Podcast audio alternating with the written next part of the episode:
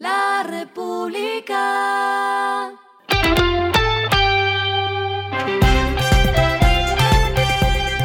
Al final de la jornada, esto es lo que debes saber sobre el comportamiento de los negocios, las finanzas y la economía. Las movidas de hoy fueron.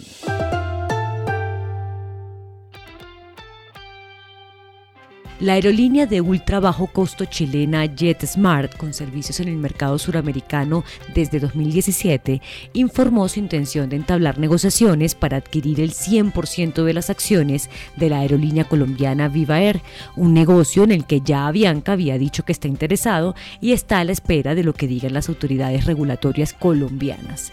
Actualmente, JetSmart opera 79 rutas en 7 países de Sudamérica y en Colombia, donde opera desde finales de 2019.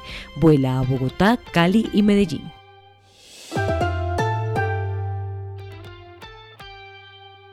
Cemex dio a conocer que recibió la autorización de la superfinanciera para iniciar la oferta pública de adquisición de las acciones ordinarias y en circulación de CLH o Cemex Latam Holdings inscritas en el Registro Nacional de Valores y Emisores de Colombia y también en la Bolsa de Valores de Colombia. El pasado 8 de noviembre los accionistas de Cemex Latam Holdings aprobaron el desliste de la acción de la compañía en la bolsa.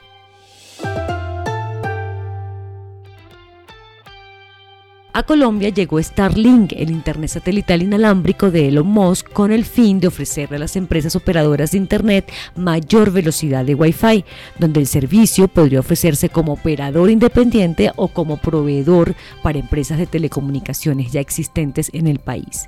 Además, será un jugador clave para la implementación de las redes 5G. Iniciará con un servicio beta que permitirá velocidades entre los 50 y 150 megabytes con baja latencia de 20 a 40 milisegundos. Para el servicio residencial, el costo será de 210 mil pesos al mes. Lo que está pasando con su dinero.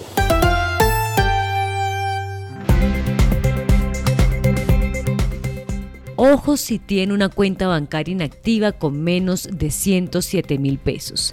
El Plan Nacional de Desarrollo facultaría al presidente de la República, Gustavo Petro, a tomar los fondos de esas cuentas y eso incluye las tipo ahorro y corriente que hayan permanecido inactivas por más de un año y sus fondos no superen los 106 mil 231 pesos. Claro está, hay que hacer la salvedad de que ya había un artículo como este en el presupuesto general de la Nación en 2022 que fue tramitado y aprobado en 2021. El proceso nuevo para implementar esta medida arrancaría en 2024 siempre y cuando el articulado del Plan Nacional de Desarrollo pase como está en el Congreso de la República. Los recursos que de allí surjan, según el documento, serán utilizados para reforzar el ICETEX.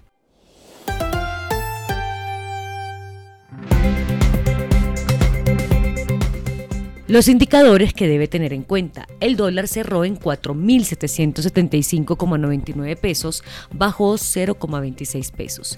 El euro cerró en 5.110,30 pesos, bajó 36,58 pesos. El petróleo se cotizó en 77,34 dólares el barril. La carga de café se vende a 2.013.000 pesos y en la bolsa se cotiza a 2,35 dólares. Lo clave en el día.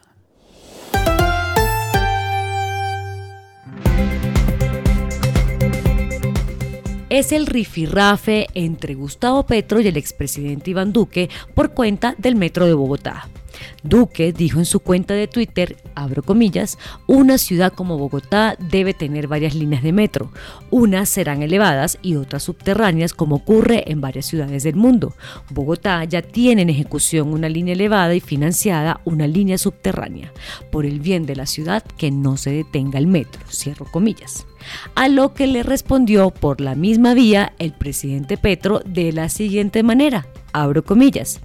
En el COMPES que usted firmó, Iván decidió prohibir el metro subterráneo y provocó una malversación de fondos que llega hoy a 20 billones de pesos. Voy a levantar su prohibición, pero la mega pérdida de recursos públicos por no construir el metro subterráneo es irreversible. Cierro comillas. a esta hora en el mundo. Renault y Nissan firmaron un acuerdo para eliminar tensiones comerciales de larga data. Luego de casi un año de discusiones, los socios presentaron un acuerdo en Londres que hará que Renault reduzca su participación en Nissan y planee una gama de nuevos modelos junto con el socio junior de la alianza Mitsubishi Motors.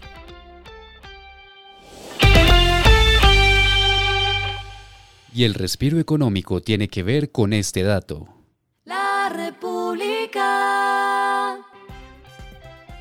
Gustavo Dudamel, el venezolano, director de orquesta, director musical y artístico de la Filarmónica de Los Ángeles, anunció en Twitter que dejará dicha orquesta para continuar su carrera, pero en la Filarmónica de Nueva York.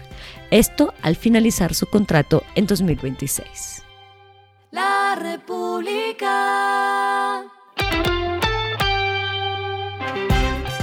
Y finalizamos con el editorial de mañana. Nuevas ideas para frenar el costo de vida. Los precios siguen subiendo mes a mes sin que nada funcione para frenar esta tendencia que afecta a las familias de menores ingresos. Debe haber un plan de choque con seguimiento serio. Esto fue Regresando a casa con Vanessa Pérez.